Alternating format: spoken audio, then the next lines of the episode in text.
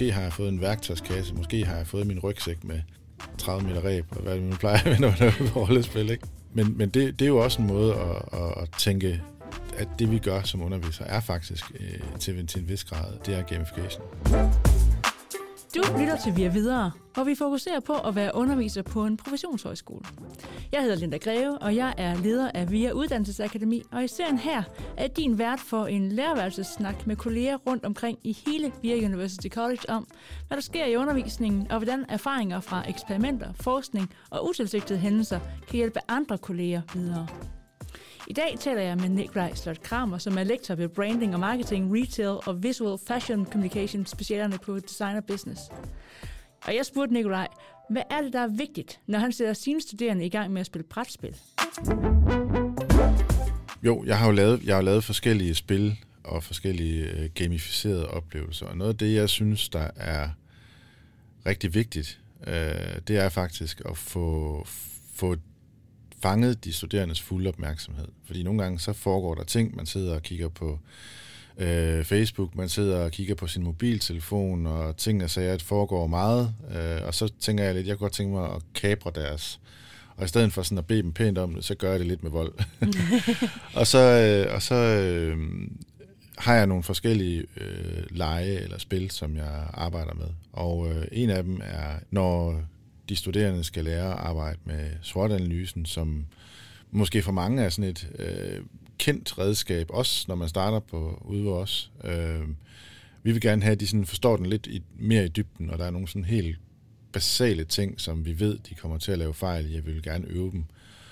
Og derfor så har jeg udviklet sådan et spil, hvor man, når man kommer ind i klasselokalet, så får man udleveret øh, nogle papirark, og så øh, er der øh, sakse, en pose med sakse og noget lim. Og øh, så får de ellers lov til at gå i gang. Øh, og det, jeg har lidt sådan, at jeg synes et eller andet sted, at jeg skal, jeg skal ikke forklare alt for meget. Øh, og måske lidt for lidt. Øh, nogle gange så, så, så tænker jeg, at det kan da ikke være så svært det her. Jeg har jo tegnet en tegning af, hvordan det skal se ud, og hvordan det skal ende med at fungere rent rummeligt og sådan noget, og ikke desto mindre, så ender de studerende med at lime fingrene sammen, og sådan er det. Fantastisk. og så tænker jeg lidt, okay, det er fint nok, der er sådan lidt forskellige måder at gøre tingene på, men det er i hvert fald noget andet, end at komme ind til en forelæsning, så sidder man ligesom selv og skal producere et eller andet. Og når de så har produceret spillet, så begynder de at, at lege med det. Jeg har sådan tre forskellige setups, øh, alt efter hvad for et niveau jeg underviser på, og hvad for, en, hvad for en intention og hvor meget tid jeg har til det.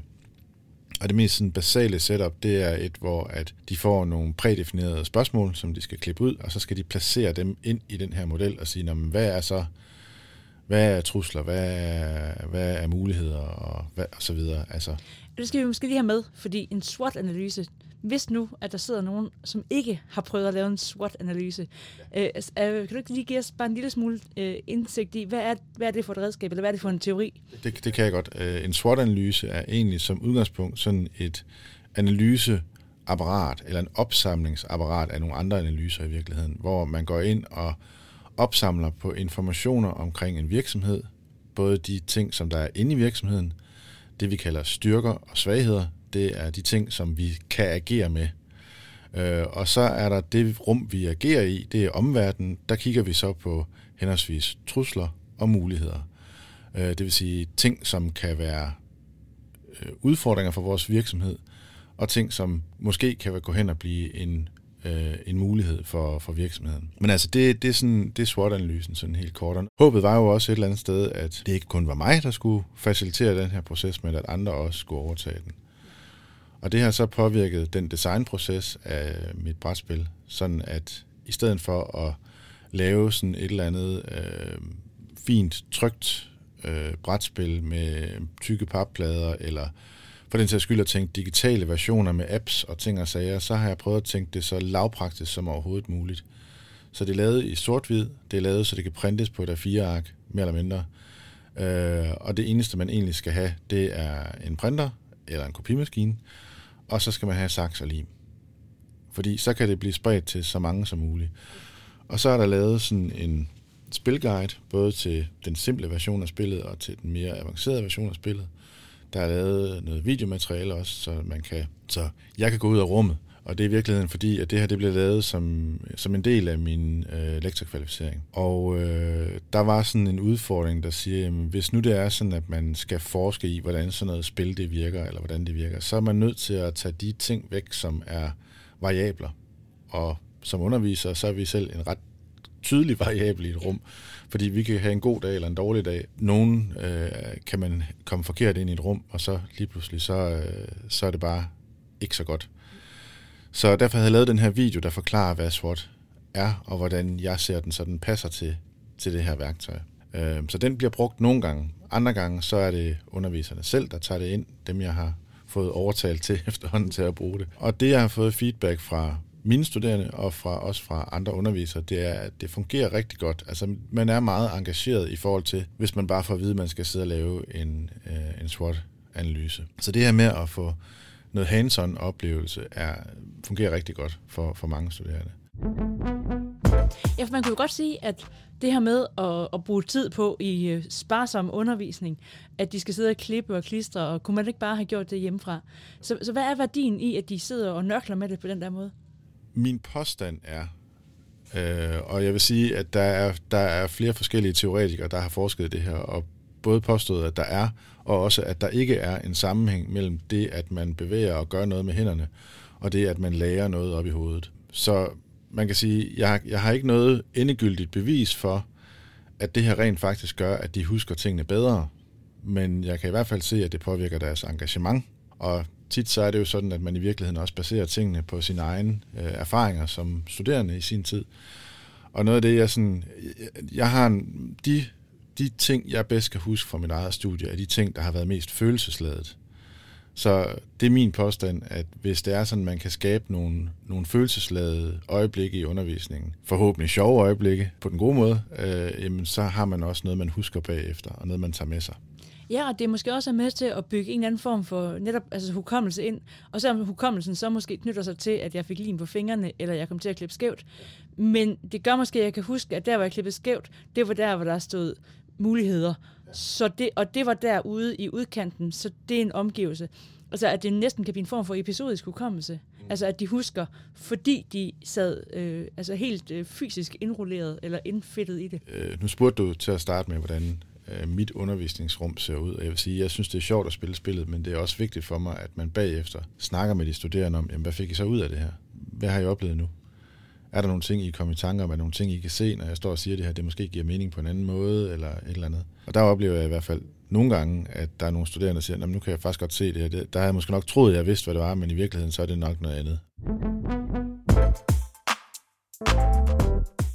Hvor vigtigt er det at få reelle spillelementer ind? Altså, hvor vigtigt er det, at der er, øh, altså, at alle principperne for et godt spil, altså, at der er en eller anden form for narrativ, at der er et niveau af tilfældighed, at man kan vinde, og der er nogen, der taber. Altså, hvorfor nogle af de her elementer er vigtige, hvis nu man sidder og tænker, jeg kunne egentlig godt tænke mig at gamificere min undervisning bare lidt? Altså nu kan jeg jo sige, hvad for nogle elementer jeg inddrager, og hvordan de virker hos mig. Øh, narrativ for eksempel er noget, jeg gør ved at have et... Øh, jeg har et billede, jeg har lavet af, af sådan en butik. Og jeg starter med at fortælle de studerende, at det her det er en virksomhed, der ligger inde i Aarhus, og det er en virksomhed, som har nogle problemer. Og når de kan se butikken, så har de ligesom noget visuelt at koble det på. De har en historie, de kan nærmest føle, hvordan de der mennesker de har det. Og det engagerer dem, og de bliver lidt skuffet bagefter, når jeg siger til dem, at det ikke er rigtigt. Det er bare noget, jeg fandt på. Men altså, den der historie øh, om, hvorfor vi gør det, vi gør, den, øh, den føler jeg, den er, den er relevant. Og det er jo også derfor, vi arbejder med casebaseret virksomhed i virkeligheden, eller casebaseret undervisning. Det er jo fordi, at den der måde at tage historien med ind, den er rigtig vigtig. Så tror jeg, at et af de elementer, som er gaming eller gamificering, men som kan være svære at arbejde med, det er sådan noget med leaderboards. Der, hvor det virker rigtig godt, det er sådan noget som en Kahoot for eksempel hvor der er nogen, der vinder. Men der er heller ikke noget navn på. Der er ikke nogen, der sidder og føler, at de er tabt. Øh, men der er nogen, der sidder og føler, hey, jeg vandt. Øh, og den følelse, den, den vil jeg også gerne give dem, men den er ikke så vigtig øh, i det her SWAT-spil for eksempel. Der er der ikke rigtig nogen, der vinder spillet. Altså, men der er det mere et spørgsmål om completion i virkeligheden. Altså, hvornår er vi, nået, hvornår er vi færdige? Og der er det måske i virkeligheden det, der så er refleksionen i, det er at sige, om, altså i, virkelig, i den virkelighedsverden, der er der ikke sådan noget med, at nu er vi færdige med SWOT-analysen, så lægger vi den på hylden, og så bruger vi ikke den mere. Altså, den er jo, den er jo en levende ting hele tiden. Altså nu, nu, nu der er jo nogle ting, når man, kan, når man siger gamification, der er nogle ting, der måske ligger lige, mere lige for end andre. Øh, og noget af det, jeg synes, der er vigtigt, det, det er sjovt. Øh, men, det, men, det, men det er en af de ting, der også godt kan være rigtig svære at, at definere helt præcist. Min drømme, mit drømmescenarie er et eller andet sted på et tidspunkt at lave en spiloplevelse, som man principielt set kan stille ude i et fællesrum, og så går de studerende af egen fri vilje hen og spiller det, og oplever det, og snakker om det bagefter. Det, som vi arbejder med, eller det, som jeg arbejder med her, der er det, der er det måske mere sådan noget med, det, det er jo i et lærerdrevet rum. Det er, den, det, er det scenarie, jeg Teast laver det i. Og der, der, der er den der fun-faktor, den er, det, der behøves den ikke at være helt så høj, tænker jeg. Øh, den skal bare være sjovere end det, vi lavede i går. Ja. så er det godt nok. Altså, det må også godt være vildt sjovt, men det tror jeg ikke på, at det, det, det, er, ikke, det, er, ikke, det er ikke det, det her det er lavet til. Det er ikke lavet til at lade være den der ting, hvor du sådan, nu husker du det her frem for alt andet på hele din skolegang. Det er kun måske lige, det er det, du husker det her fag på. Jeg har prøvet at gøre det på mange måder. Jeg har også øh, været med til at lave et spil, og der vil jeg så sige, det er ikke mig, der står for det spil. Det er i virkeligheden Paul McCelleran, som er en af mine gode kollegaer. Han har lavet sådan en, øh, en workshop, som handler omkring design thinking. Og øh, i den workshop, der, der er casen, det handler ligesom om Titanic. Og en af de ting, jeg så fandt til ham, det var en video på øh, YouTube, som tager to timer, fordi så lang tid tog det fra isbjerget rampe til skibet synker.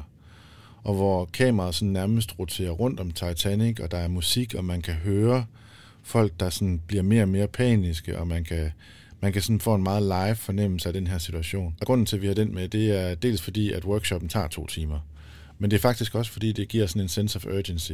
øh, og det er jo et gaming element. Altså det her med, at der er kun et vist antal tid til at færdiggøre noget. Så, så for at kunne arbejde med gamification i sin undervisning, så er det måske nok at bare vælge nogle elementer og sige, jamen, sense of urgency, eller, eller completion, eller nogen vinder, nogen taber, eller, eller der er et narrativ. Eller, altså, så det behøver ikke at være sådan, at, at man enten har man designet World of Warcraft fuldstændig perfekt, den totale spiloplevelse, eller også kan man ikke bruge det. Men at det også kan være noget, hvor man sådan tænker, det, jeg, jeg giver dem, jeg, jeg lægger nogle elementer ind, som gør, at det får spilkarakter. Det handler om det der med at få de studerende hele vejen rundt omkring et emne, hvor de måske har en tendens til at tage en smutvej. Yeah. Eller sige, det ved jeg godt i forvejen, det her. Eller, yeah Øh, eller det behøver jeg da ikke vide mere om. Jeg, jeg har jo en idé om, hvordan jeg skal løse den her opgave allerede, så det er det, jeg går, går efter. Ristika, som gør, at vi sætter os ned og spiller spil, som vi overfører på noget, hvor de studerende måske er mindre interesserede, eller det sted uinteresserede i at lære noget. Ja, jeg tænker, det kan gøres nemt. Det kan også være, øh, ligesom når jeg laver øh, SWOT-spillet, at, man, at, at så er der en terning, der tvinger de studerende til at tænke specifikt på styrker, eller specifikt på svagheder. Eller, altså, de, de, bliver, de bliver tvunget rundt i de her forskellige ting. Ja, fordi øh, det, det må også, kunne jeg forestille mig, ske, at der kan være nogen, der kommer ind og tænker, helt ærligt, jeg går på en videregående uddannelse. Jeg gider ikke at sidde og klippe klistre. Altså, hvordan, hvordan håndterer du den?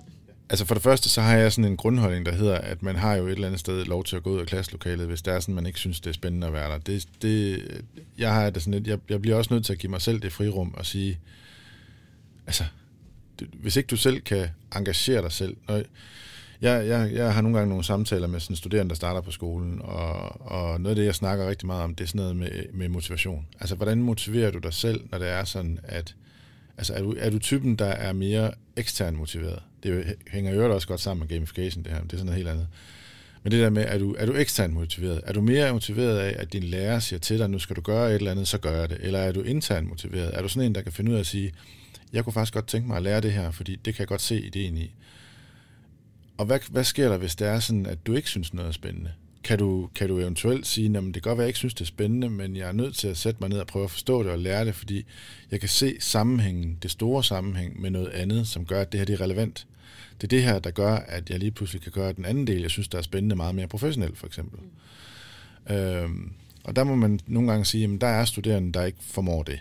Yeah. Og sådan er det. Yeah. Øh, men, men jeg vil også sige, at jeg også, øh, det er en live oplevelse, og det, er, det er måske det, der så er styrken ved, at jeg ikke har lavet et spil, som jeg forventer, at de sidder og spiller helt af sig selv. Mm. Det er, at jeg kan gå ind og modificere. Jeg kan gå ind og sige, når man, hvis det er sådan, de siger, jamen vi synes, det her det tager for lang tid, Nå, men så kan man gå ind og sige, okay, jamen, så kan vi prøve at gøre det på en anden måde. Vi kan godt, vi kan godt ændre en lille smule på reglerne her. Måske skal vi kun have tre i stedet for fem på plads, eller hvad det nu er, man, man, man laver. Øh, og der tænker jeg, at det er der, hvor man så også som underviser ligesom skal have skal have det der overskud til at kunne sige, okay, hvad skal der til her? Og, og, og, og så den sidste ting, og det er, at man skal også være klar på at fejle. Altså, man skal være klar på en gang imellem, så går det galt. Så er der, så er der bare nogen, der tænker, at det her, det var kraftigt med kedeligt, altså. eller, eller som du siger, sidder og siger, det der for pattebørn sagt, det her. Men jeg tror faktisk også, pointen er lidt, at læringsprocessen egentlig ikke nødvendigvis foregår i det, at man sidder og spiller, men i det, at man reflekterer over det spil, man har været igennem. Så hvis jeg sidder bagefter og spørger dig, jamen, hvad synes du så var sjovt ved det her? Nå, jeg synes, det var, fedt, det var fedt, at jeg kunne få lov til sådan selv at vælge, okay, hvordan, hvordan er det lige med det der med at vælge? Kan man altid vælge ting, eller er der ting, der er styret? Nå, det kan være, at man sidder og snakker over det, om det så, eller man tager et eller andet anden, anden øh, hjørne frem, og så får man dem til at, ligesom at tænke over tingene. Altså jeg kunne jo godt tænke mig, altså nu når vi snakker SWOT-analysen, at de studerende i virkeligheden kommer så langt, at man ikke engang sidder og tænker det sådan. Men når man sidder og ser tv-avis, eller man sidder, det gør man måske ikke engang, man sidder og, sidder og kigger noget YouTube, og sidder og tænker, hov, det der, det skal vi lige være opmærksom på. Det skal jeg lige huske at have med ind i virksomheden på en eller anden måde, fordi der sker et eller andet, jeg fornemmer, der sker et eller andet over i USA med en præsident, der, øh, eller i Rusland, eller hvor vi nu er henne, øh, et eller andet, og så, så får man det med ind, uden egentlig at sidde og tænke pestanalyse ind i SWOT'en og så videre. Det er også relativt velbeskrevet, at jo sjovere vi har det, jo mindre tror vi, vi lærer. Ikke? Altså, at, altså, så, det vil sige, altså, så, så det vil sige, der er også noget med at sige, hvis vi spørger de studerende, hvis vi spørger dem lige efter, at de har været inde øh, hvad ved jeg, henholdsvis at høre en, en øh, klassisk forelæsning om øh, glæderne ved sortanalysen, og så at øh, have været inde og spillet det øh, med klippeklistre og øh, randomisering og slå med terninger. Og vi så spørger dem bagefter, hvor meget har du lært? Jamen, så vil, øh, så vil forskningen jo tilskrive, at dem, der har spillet, vil sige, jeg lærte ingenting, men det var mega sjovt. Og de andre vil sige, jeg lærte rigtig meget, for det lignede en rigtig formel læringssituation, hvor jeg rigtig sad og lærte noget. Men hvis vi nu målte på, hvem af dem, der så var bedst til at redegøre for, hvad det egentlig er, der er på spil i en sort analyse, ja, så igen, så vil teorien foreskrive, altså dem, der har spillet, vi kunne redegøre meget mere for, det har lært meget mere, end dem, som har været i den formelle læringssituation. Men fordi vi forventer, at hvis jeg skal lære noget, så skal jeg også sidde stille, og så skal det måske også være lidt kedeligt. Og det, altså, der skal være en effort i det. Altså, jeg skal have lagt energi i at ville lære. Og sådan er det jo ikke altid. Nogle gange lærer vi jo super meget af ting, hvor vi ikke gør noget særligt. Så hvis man sidder som underviser og tænker, jeg gad egentlig godt at prøve at gamificere min undervisning. Hvad, hvad for nogle spørgsmål skal man stille sig selv, inden man øh, kaster sig ud? Jeg tror, det første spørgsmål, man skal stille sig selv, det er, hvad er det egentlig, jeg gerne vil have, de studerende skal lære? Fordi det, det, hvis man ikke er klar på det, så kan det være super svært. Så kan man sidde og lave alt muligt. Altså, så er det sådan en øh, kreativ free-for-all. Og så tror jeg, at man skal være klar på, at der findes folk, der har gjort det før dig. Ikke nødvendigvis mig, men rigtig mange andre. Og så min egen indsats, det er når jeg har brugt tid på at designe nogle ting, så er det fordi, jeg synes, det er fedt at designe, fordi jeg synes, det er sjovt, og fordi jeg synes, at det min tid er godt brugt på sådan noget. Hvis man ikke synes det, så, så er det igen noget med at gå tilbage og sige, hvad, hvad er så den, hvad er det, kan jeg låne noget nogle andre steder fra? Er der nogle ting, jeg kan hive? Så man behøver ikke altid at tage den lange vej omkring for at komme i mål med sådan noget, og så egentlig hellere hellere lave et eller andet, og så tænke, okay, jeg bruger en time på det her, og hvis ikke det virker, så gør jeg det på en anden måde. Der, hvor jeg sådan har brændt nallerne mest, det er der, hvor jeg måske har lavet noget, som, hvor jeg ligesom har kommet til at gøre det til et bærende element i undervisningen. Og hvis det så ikke fungerer, så er det jo hele undervisningen, der falder sammen. Så start med noget, der er sådan en, en test. Altså fredag eftermiddag, et eller andet sjovt spil i stedet for kage, ikke? Altså, det vil jeg sige var, var et godt sted. Og så får man ligesom noget erfaring under bæltet og tænker, det der, det er sgu meget sjovt. Det kan jeg godt, det kan jeg godt se en idé i. Og så synes jeg, at når, når man så får mulighed for det som her, at dele sin erfaring og finde ud af, at der er faktisk andre kolleger, der egentlig også arbejder med det her og prøver det af. Altså jeg kunne godt tænke mig, nu står jeg lige og tænker, at jeg vil da gerne se dit, men jeg vil også gerne se alle mulige andres, øh, og jeg vil egentlig også gerne altså, prøve det af. Nu var der jo en kollega, der var så sød og sige, at jeg vil egentlig gerne være med til at prøve dine ting af inde i mit klasserum, fordi hun synes, det kunne være interessant. Det tænker jeg også er en ting, at man skal huske også at være åben over for andre, øh, og sige, at øh, det kan godt være, at jeg ikke lige selv udvikler noget, men jeg ved, du går og udvikler noget. Nu kan jeg lige prøve at se, hvordan er det lige at, at køre noget her. Og når man begynder at kigge på det, så finder man ud af, at faktisk er der rigtig mange øh, ting i vores uddannelsessystem allerede, som er gamification. Eller som i hvert fald kan tænkes som gamification-elementer. Det er alt lige fra vores karakterer, for eksempel som jo et eller andet sted, vi ved alle sammen, at det kan godt motivere de studerende til at gøre tingene på en anden måde, hvis det er sådan, de får en højere karakter.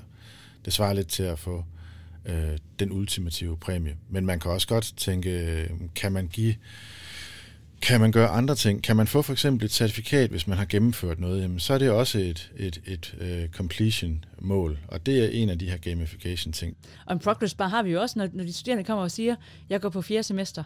Så har de jo virkelig også en progress bar, der, der, er, øh, der handler om completion. Ja, og altså, de har også en narrativ. Øh, og det er måske også vigtigt at finde ud af, sådan på den, på den overordnede, eller på den brede kamp, at nogle gange, så har vi også et job i at hjælpe de studerende med at finde den her narrativ, fordi i hvert fald ude hos os, vores del af VIA er sådan et sted, hvor man uddanner sig designteknologer. Designteknologer er sådan en rigtig bred titel, som ikke rigtig siger noget som helst om noget som helst.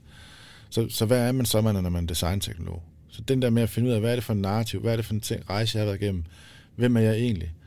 Det er sådan lidt, øh, hvis man spiller rollespil, så er det lidt sådan, hvad er det for en karakter, jeg har bygget op? Hvad kan jeg? Hvad er, det, hvad er mine skills? Hvad er mit uh, character sheet og sådan noget? Og det er jo virkelig en professionsidentiteten, ikke? Altså det her character sheet, det er det, er det jeg er, når jeg har, har fuldført. Ja, og det behøver altså ikke være det samme som, dit og mit behøver ikke være det samme. Nej. Det er en, en, en individuel ting, og det er med de ting, jeg nogle gange har fået med. Og måske har jeg fået en værktøjskasse, måske har jeg fået min rygsæk med 30 meter ræb, og hvad nu plejer at når man er på rollespil, ikke? men, men det, det er jo også en måde at, at, at tænke, at det vi gør som underviser er faktisk øh, til, til en vis grad, det er gamification. Ja. ja, og det kan vi lige godt tænke ind. Altså, så tænke, det måske være, skal være afslutningen på vores snak her, at, at vores studerende tænker allerede i gamification, enten eksplicit, fordi de selv spiller, eller implicit, fordi de er på LinkedIn, eller alle mulige andre sociale medier, eller fordi de også i virkeligheden implicit tænker deres uddannelse sådan. Og hvis vi bare tænker de elementer ind i måden, vi også tænker undervisning, så kan vi motivere dem meget mere til at lære noget, som de måske ellers havde haft svært ved at få fat i. Ja. Tusind tak, Nikolaj, for at gøre os klogere på, hvordan spil kan hjælpe studerende med at teste deres helt konkrete viden og se store sammenhænge i undervisningen, mens de måske endda samtidig har det sjovt. I næste episode snakker jeg med Maria Høgh Bejerholm, som vil fortælle om fejlmod, altså om mod til at fejle, og om det, hun kalder for digitale ulejligheder. Redaktør og producer er Rikke Godfredsen. Vi høres ved. Thank you